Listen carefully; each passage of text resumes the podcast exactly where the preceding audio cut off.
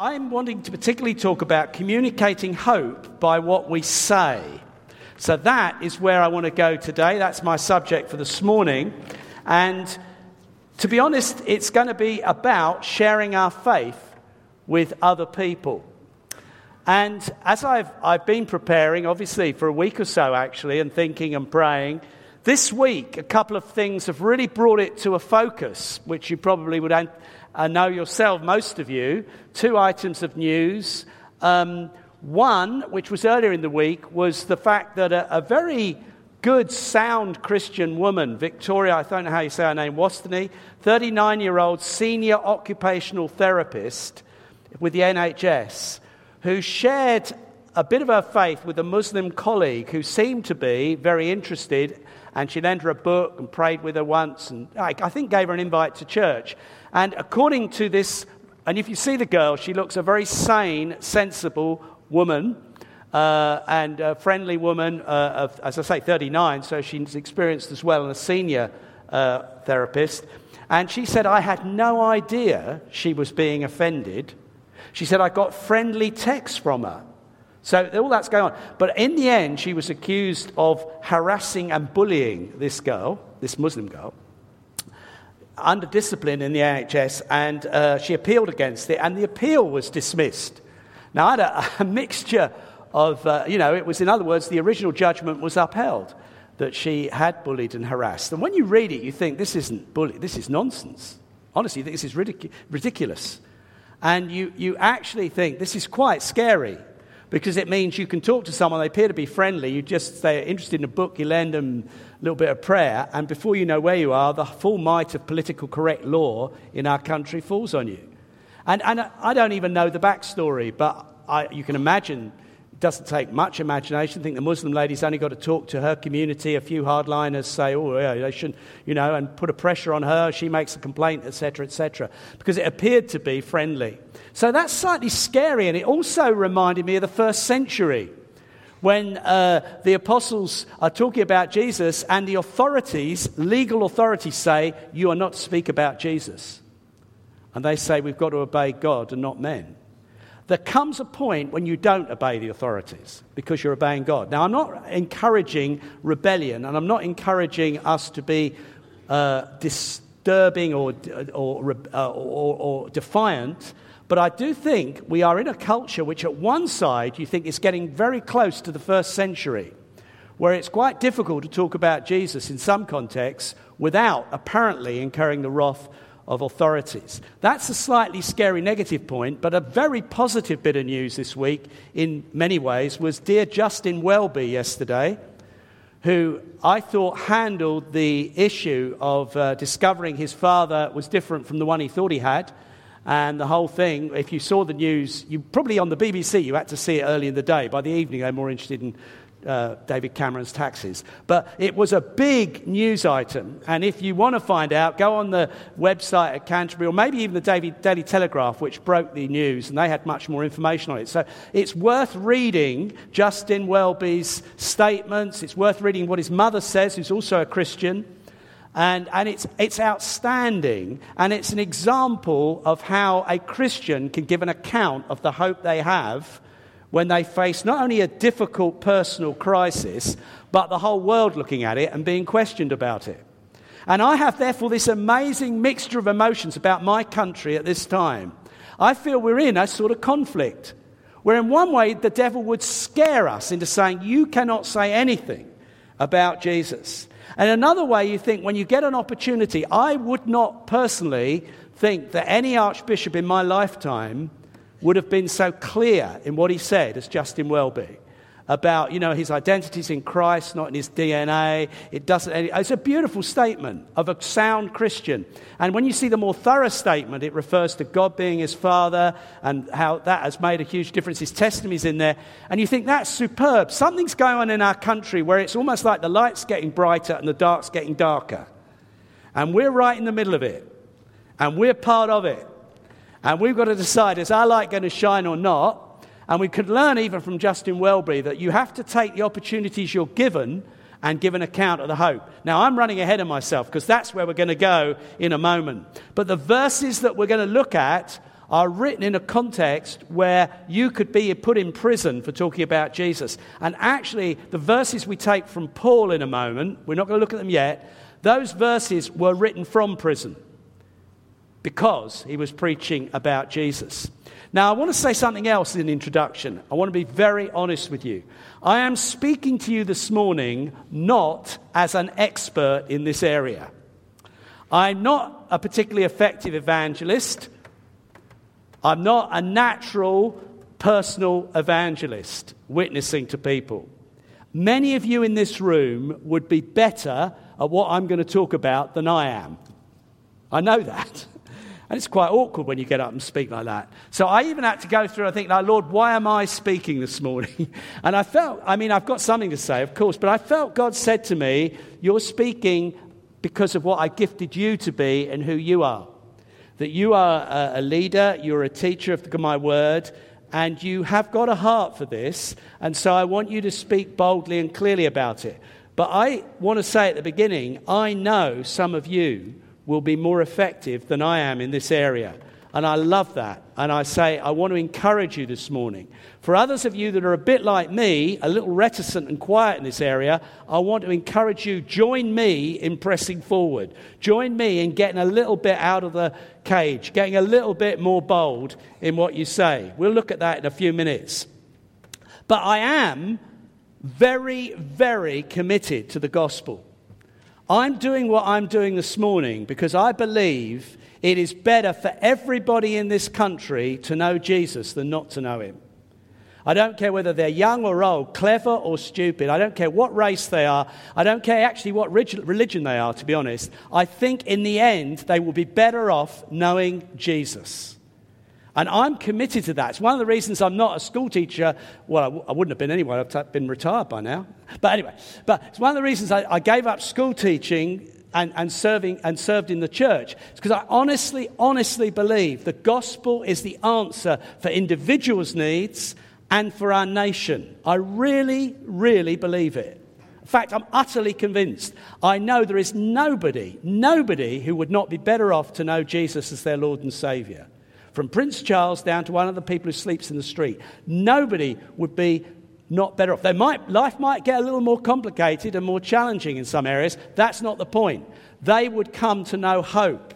They would come to know healing and restoration. They would have a totally different perspective, like we were singing about this morning, like Justin Welby displayed. He's, this isn't the first tragedy in his life. He had a, a, a little daughter uh, under a year killed in a car accident. He had, uh, he had actually great confusion about his family. His father was an alcoholic, so was his mother. And he was, you know, it, you can read the story. This is just one of a series of personal crises, tragedies he's coped with. And his faith is why he's come through so strong and clear. So actually, whatever people are tussling with, I want them to know about Jesus. Amen? So we have a mission that affects all of us to share the good news about Jesus with everyone. Now, we all tussle with it. I speak as someone who tussles with the mixture of legalism, or oh, I don't want to have to do it, or ought to do it, the mixture of embarrassment and shame and fear even about doing it. And condemnation when you don't do it, when you miss, you feel you missed an opportunity. I understand all that, but I want to demystify it this morning. I want to talk practically. I want to talk simply. And the Bible really helps me. We're going to look at two simple passages, straightforward, written by the, probably you could argue, the two foundational apostles of the whole thing. Paul and Peter, the two guys who are the main sort of stays of things in the New Testament. Paul breaking out into the Gentile world, Peter more into the Jewish world. Men who were absolute foundation stones in our faith. And they both have very straightforward things to say about this subject. So let's quickly look at it. Colossians 4, please, and then verses 2 to 6. I think it's all going up on the screen. It's just a short quote. Devote yourself, this is Paul Devote yourself to prayer, being watchful and thankful, and pray for us too that God may open a door for our message, so that we may proclaim the mystery of Christ for which I am in chains. Right? That's in chains. Pray that I may proclaim it clearly as I should. Be wise in the way you act towards outsiders. Make the most of every opportunity. Let your conversation be always full of grace, seasoned with salt, so that you may know how to answer everyone. And here's the other one. This is Peter. 1 Peter 3:15. But in your hearts revere Christ as Lord. Always be prepared to give an answer to everyone who asks you to give the reason for the hope that you have. But do this with gentleness and respect. We're just going to look at five things. I've got five points this morning. I'm going to talk, first of all, about be authentic. That's my first point. Be authentic. Peter writes this In your hearts, revere Christ as Lord. And then he says, Give people a reason for the hope you have. So, the first week work you've got to do is be sure that you have Jesus central in your life, that you revere Christ as Lord in your heart, and that you genuinely have this hope in Jesus. What Justin Welby says, any real Christian, you read it, you think this is another brother. He's got it. He knows. He's got, these are not contrived answers. These are not spin answers. These are not polite answers. They're what a Christian can say. And so what's inside is coming out, put in a dignified way, put with careful words, but clearly what's inside is coming out. And, and I think that's what's got to happen. You've got to be fresh in God. You've got to keep yourself fresh in the Lord. You've got to keep Jesus as central to your life. Revere him in your heart. If you're not, you're going to not come out with the right thing when the time comes. So our faith has got to be real. Here's the encouragement a spirit filled Christian who loves God and loves Jesus will inevitably share their faith. Let's talk about that a little bit. In Galatians 4, verse 6, it says this. You can pop that one up for me, please. Because you are sons of God, God sent the Spirit of His Son into our hearts, the Spirit who calls out, Abba, Father. Real Christians are born of the Spirit of God. You're not just individuals who made a decision to follow the Christian religion as opposed to another philosophy you don't, you're not just like someone who's got a political conviction and belongs to a political party. There is something much more profound about being a Christian. You are born of the Holy Spirit, God lives in you. Your bodies are temples of the Holy Spirit. The Spirit of God is in you. Or, in these terms, the Spirit of the Son of Jesus is in your heart. A Spirit who calls out, Abba, Father.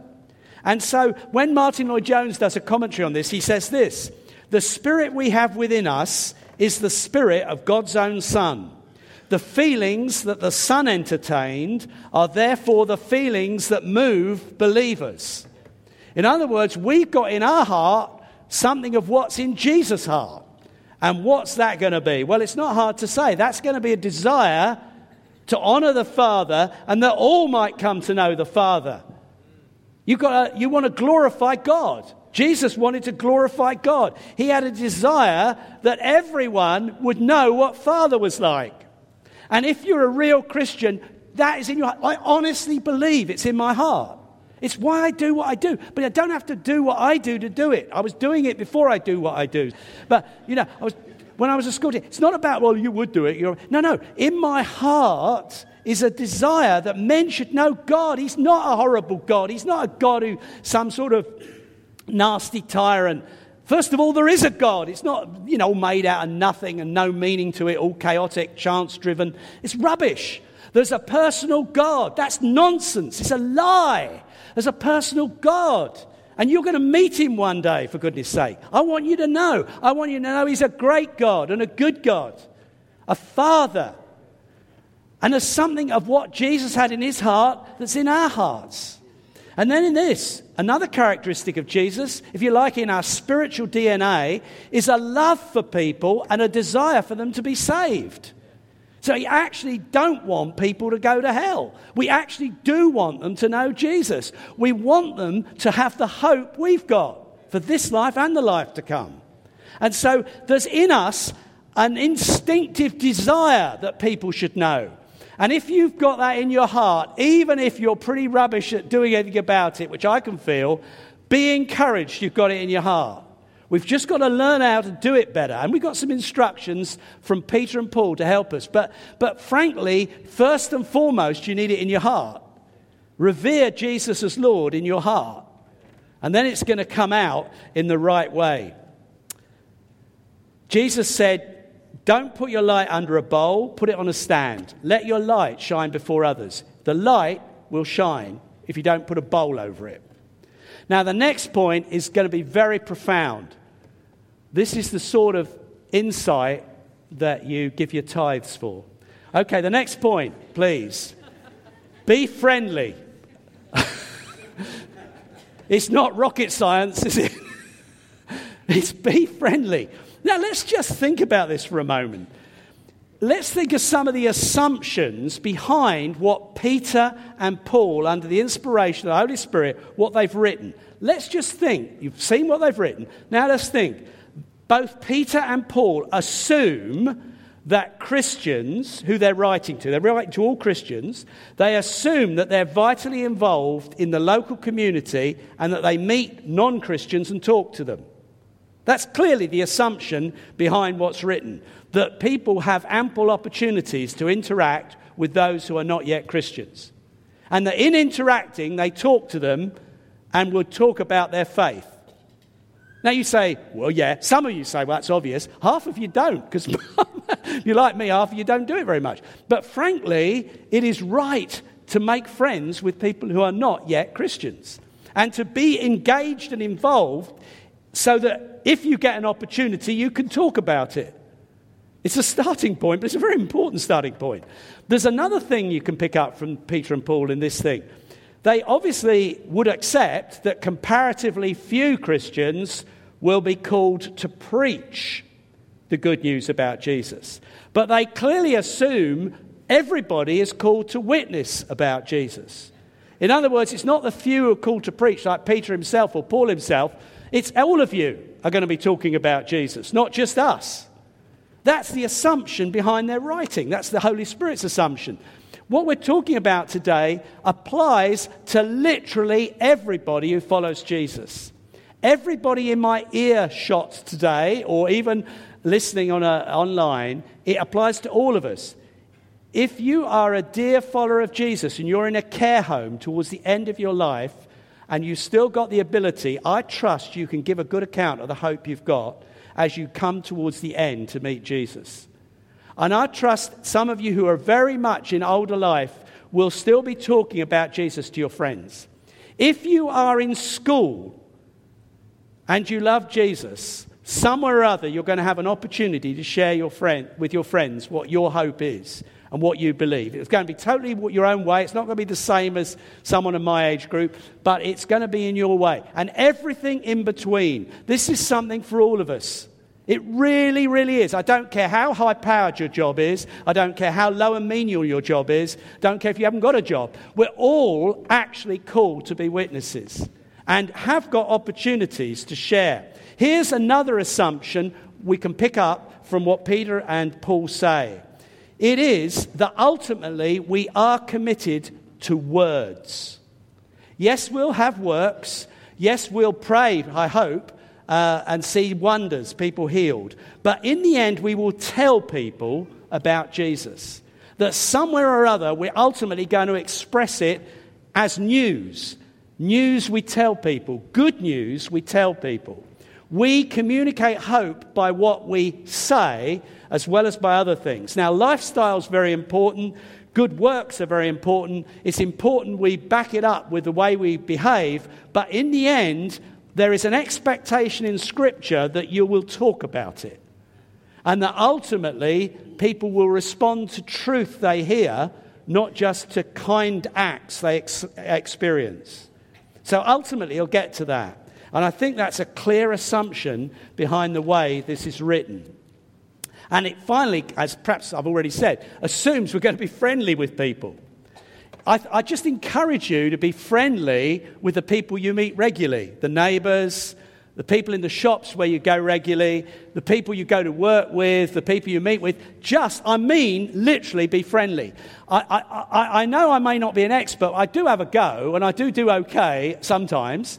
And in the last few weeks, I was in Serbia a few weeks ago, and uh, we're meeting some churches, and I'm sitting in Belgrade Airport about three Mondays ago, waiting to come home, and um, I'm sitting next, we're waiting for our flight, we're in the departure lounge, we come through security, and I've bought a bottle of water.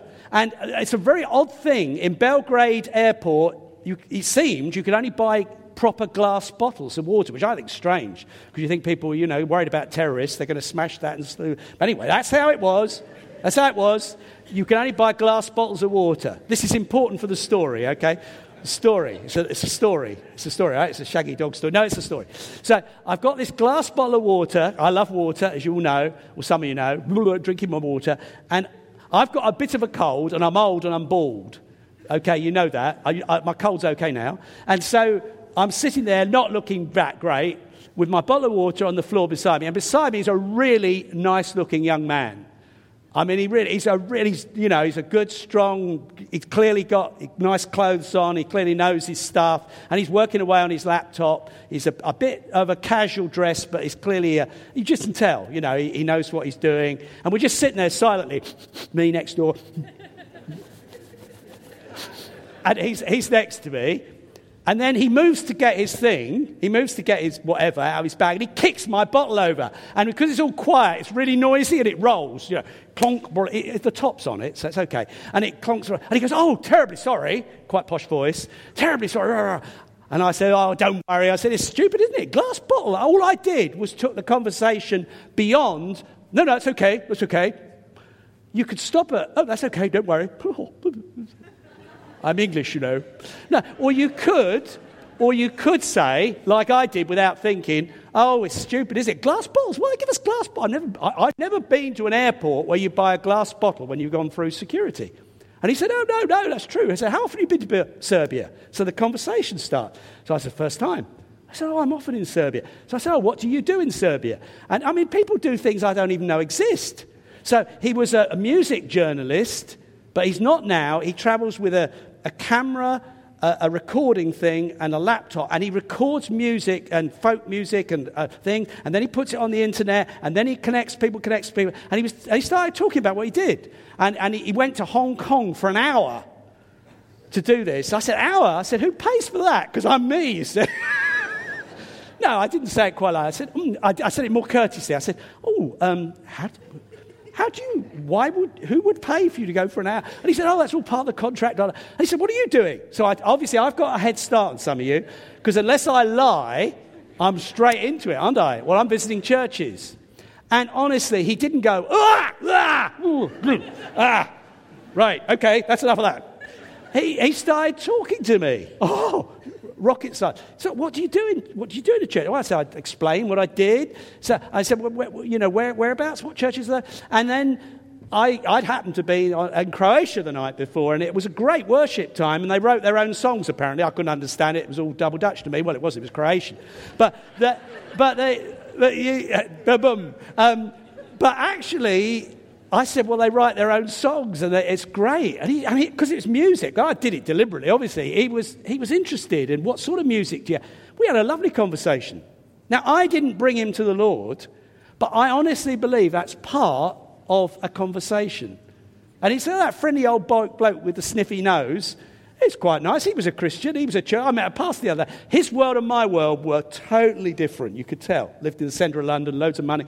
But actually, there was some contact. And very quickly, in the, about a week later, we had a, a much more working class young man come around to sell me insulation. And I said, Well, I'm not really interested at the moment.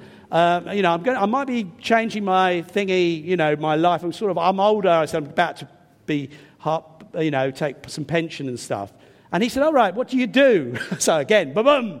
So I talked about what I did. And as I'm talking, this really nice, ordinary guy he said, he said, he said What sort of church? I'm describing it. He said, Is it an evangelical church? And I said, Yeah, I'm surprised you know the name evangelical. that wasn't being rude.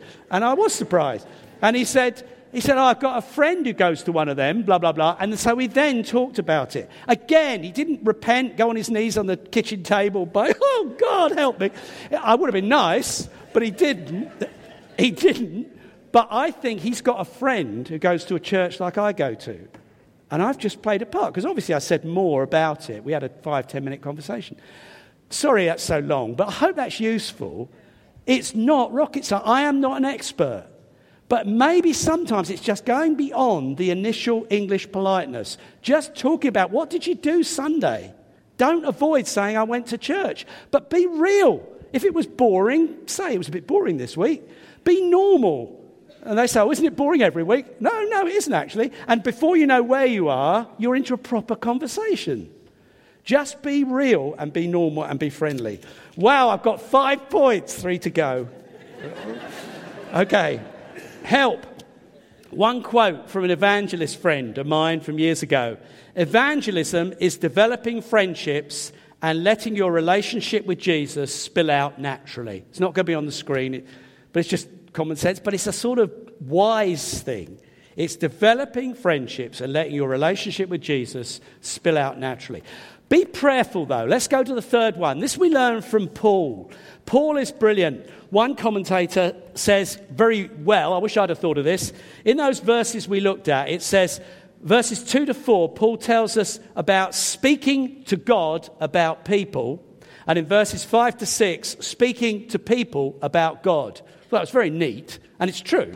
So Paul says you've got to do both. You've got to speak to God about people as well as to speaking to people about God.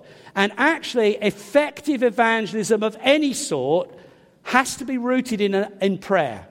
We need to pray for open doors to talk about Jesus. Pray for opportunities. Pray for the right words to say when we get those opportunities. One old writer on this ver- these verses in Colossians said this God opens the door by his providence. Many fail to note this and they try to open doors for themselves. That's often when you get in trouble. When we are spreading the gospel, we must follow God's providential indications as to where we ought to work. Okay, it's language of 200 years ago, but there's wisdom in it. When we are spreading the gospel, we must follow God's providential indications as to where we ought to work. You don't have to speak to everyone about Jesus. You don't have to do it all the time. You don't have to get weird and clunky and awkward about it. But when there's an open door or an opportunity, do it. That's basically the teaching. And it's wise teaching. Paul, interestingly, if you read Paul's requests for prayer, they nearly always are pretty well what they are here in Colossians. He prays for open doors and then boldness or clarity to speak. Now, I think we should stop right there and learn from that right now. Paul doesn't pray for people to be saved. He doesn't say, pray that loads of people are saved. Why doesn't he do that? It's interesting, isn't it? What he prays, he has a confidence in the sovereignty of God and that God wants people to be saved. He has no doubt in his mind of a sovereign God who's more interested in people being saved than you and I are. That's why Jesus came to die. We don't have to twist God's arm. Oh, God, save one, it would cheer us up. No, no. God wants people saved. God wants people saved. That's what Paul thinks. And he's also very confident that if he can speak clearly, it will be fruitful. Paul has a confidence in the gospel. You can pick it up all through his letters. He's convinced if I get a chance to speak boldly and clearly, there'll be some fruit. And I want to say to you, let's live like that, brothers and sisters. I'm trying to, let's live with a confidence that God's for this idea of sharing the good news and people becoming Christians and loving Jesus. Let's live with a confidence that God's in it all and wants to open our doors for us. But also that actually it is about Him and not us. The gospel itself has a power, and the Holy Spirit comes in on that power. And it's not that I've got to be able to answer every question about evolution and creation and suffering in the world and whether the green men on Mars and whether, you know, the Ongy Bongies do this. No, no, I don't need to know about every question. I could do some work on that, but I just got to speak as clearly as I can and let God do the rest. Paul has a commitment. The bits Paul says pray about is pray for open doors and that I can speak clearly. And I think that's what we should pray for each other. I'm going to encourage you to do it before we go home this morning and encourage you to do it other times. Pray, God, give me an opportunity and then help me to make the most of it in a, in a clear way and a sensible way. So, prayer is very important. Prayer for God's leading, prayer that He'll give you courage and clarity to speak. And here's the fourth point. Third point, that was prayerful. Yeah, fourth point. Oh, we're getting along with it now. Be wise. Ah, now, this is very practical. This is about speaking to people about God. Sorry, I've hopped over one of those scriptures. You can pop this one up. Be wise in the way you uh, act towards outsiders. Let's put it up. Because this is a bit of a key one. Be wise in the way you act towards outsiders. Make the most of every opportunity. Let your conversation always be full of grace, seasoned with salt, so that you will now how to, know how to answer everyone. Research has shown that 80% of what we communicate has got nothing to do with what we say. It's all about how we say it and how we behave around what we say. I mean, I think that's pretty well founded research. I mean, the figures you could argue with. But we communicate much more by our body language and how and our attitude to people than purely by the words we say. And also, you know, our behavior matching the words is, I mean, uh, Justin Welby is weighty because you think this guy is showing a dignity. And when you read the detailed accounts in the Telegraph, where Charles Moore was the guy who got the scoop and all the rest of it, and he talks about interview, he talks much more thoroughly about his interview with Welby, and he talks about the calmness and the dignity. And he, he asks him, Hasn't this disturb you? Doesn't it worry you? And he makes some very just gentle, firm, no, no, not at all you know, not, and he means it. You know, he said it, it's messy and he acknowledges it's an odd thing to have, to handle. But he's, he's actually showing something by his behavior, which is as important as his words. And so we're like that too. So we need to be wise in how we act with people. That it's no good spouting about Jesus and then being a right pain and old misery and awkward and greedy and selfish and troublesome. And, you know, I mean, we've got to try and say this is a holistic thing, that I am showing the love of God. So actually, our lifestyle is very important, our, our, our actions are very important. And, and they are ways in which we show friendship. Marion's very good at this with neighbours and stuff. You know, if they have a baby and give them a present and remember what, you know, to do that. I mean, that sort of thing. it's not like contrived, it's just being natural. Be naturally friendly. It's back to the other point, really. Be naturally caring and thoughtful, and then the words make sense. Be wise in how you behave, says Paul. Be wise in the way you act, sorry, towards outside. So this is about our actions, not just our words. Now, I want to sort of have that in mind, but my last point is be prepared.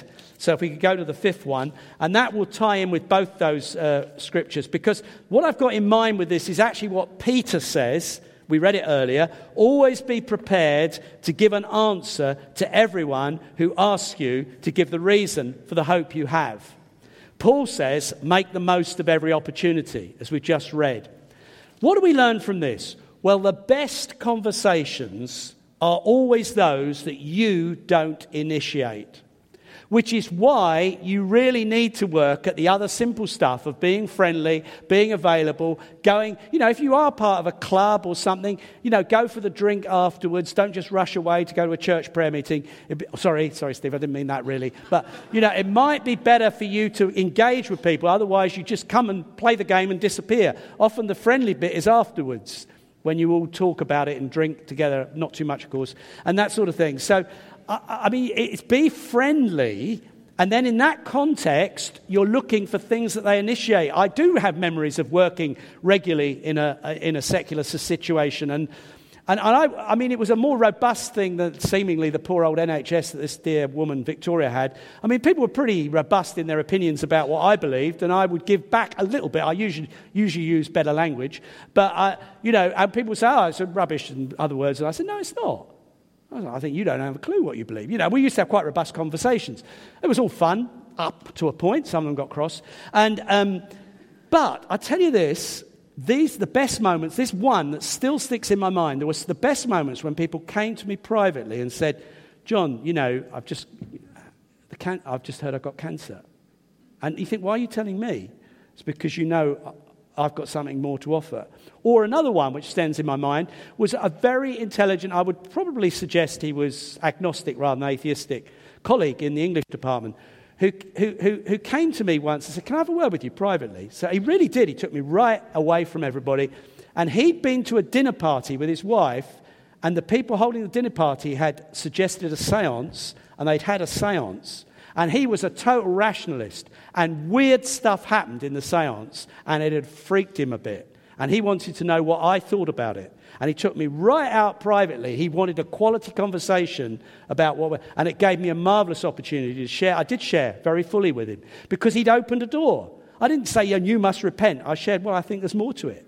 And I think, you know, there's demonic forces, there's God's forces, there's a legitimate way into the supernatural through the Holy Spirit, there's illegitimate way. You know, I gave him a very thorough, hopefully respectful conversation because he'd offered the opportunity.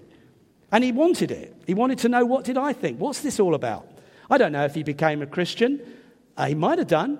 Uh, he didn't, in my, to my knowledge, in my time there. But it was a quality conversation. So I think when people initiate it, that's what's good. That's why they need to see what do you do, and you need to be authentic. So if you don't react the way other people react to something, they sometimes want to know why.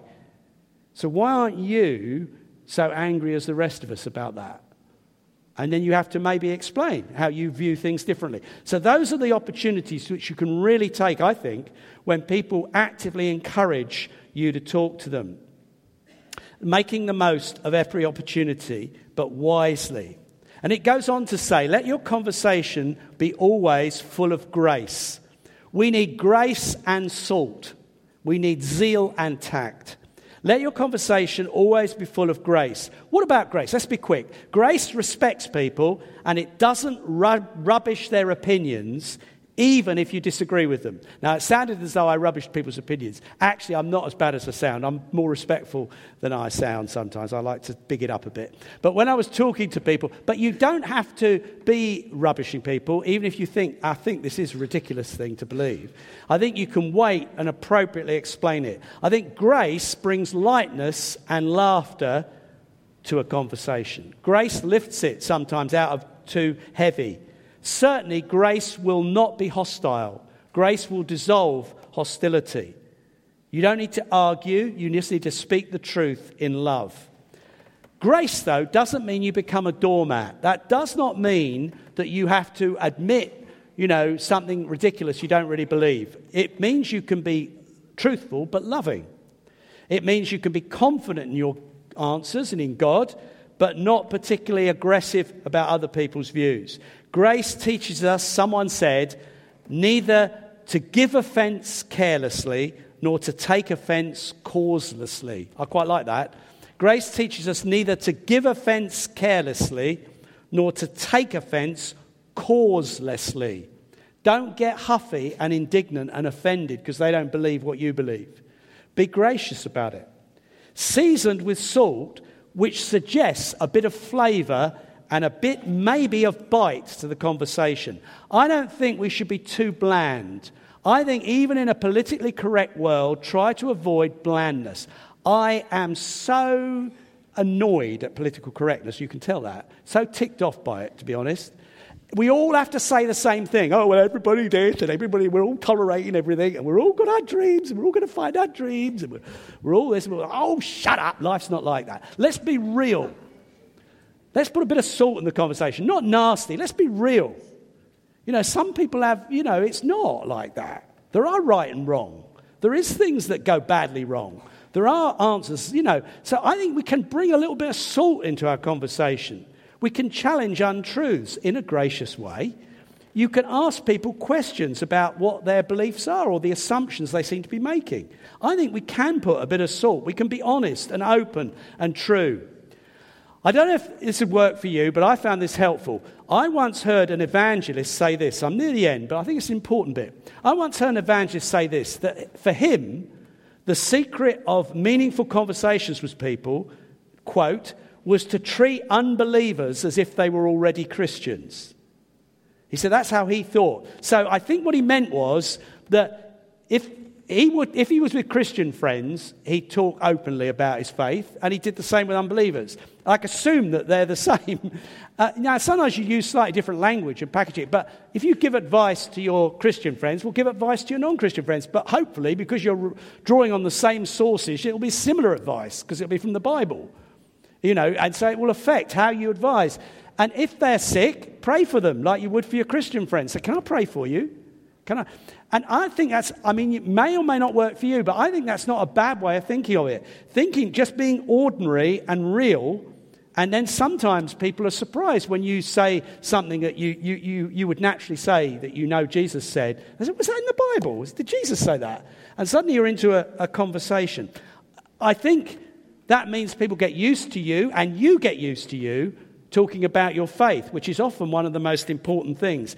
And it certainly means you'll avoid that horrible, clunky thing where you know people for months and they don't even know you're a Christian and don't know you go to church and suddenly it comes up somehow. You by accident say, When I was at church on Sunday, and they go, I didn't know you went to church.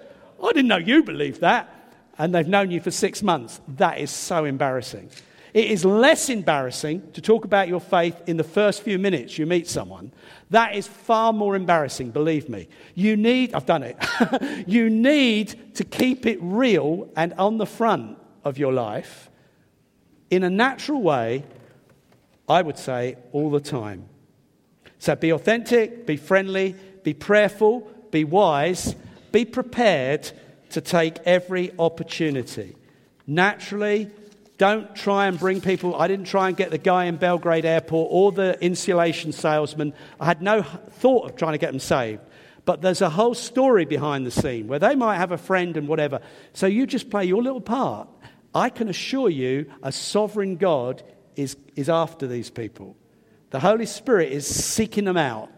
And you have the privilege of just being a little part of the story. It's good, isn't it? And then if you do get an opportunity to invite people to here, to Alpha, it's not going to be weird because they know you go to church. They know, yeah. And they might say no, they might say yes. And it's okay. You're not going to break friendship. It's going to come out naturally. It can work. I, I, I honestly have experienced it, even though I still bottle out like the rest of you do at sometimes. But let's be better at it. Amen? Amen. Let's, let's stand together. Musicians come up.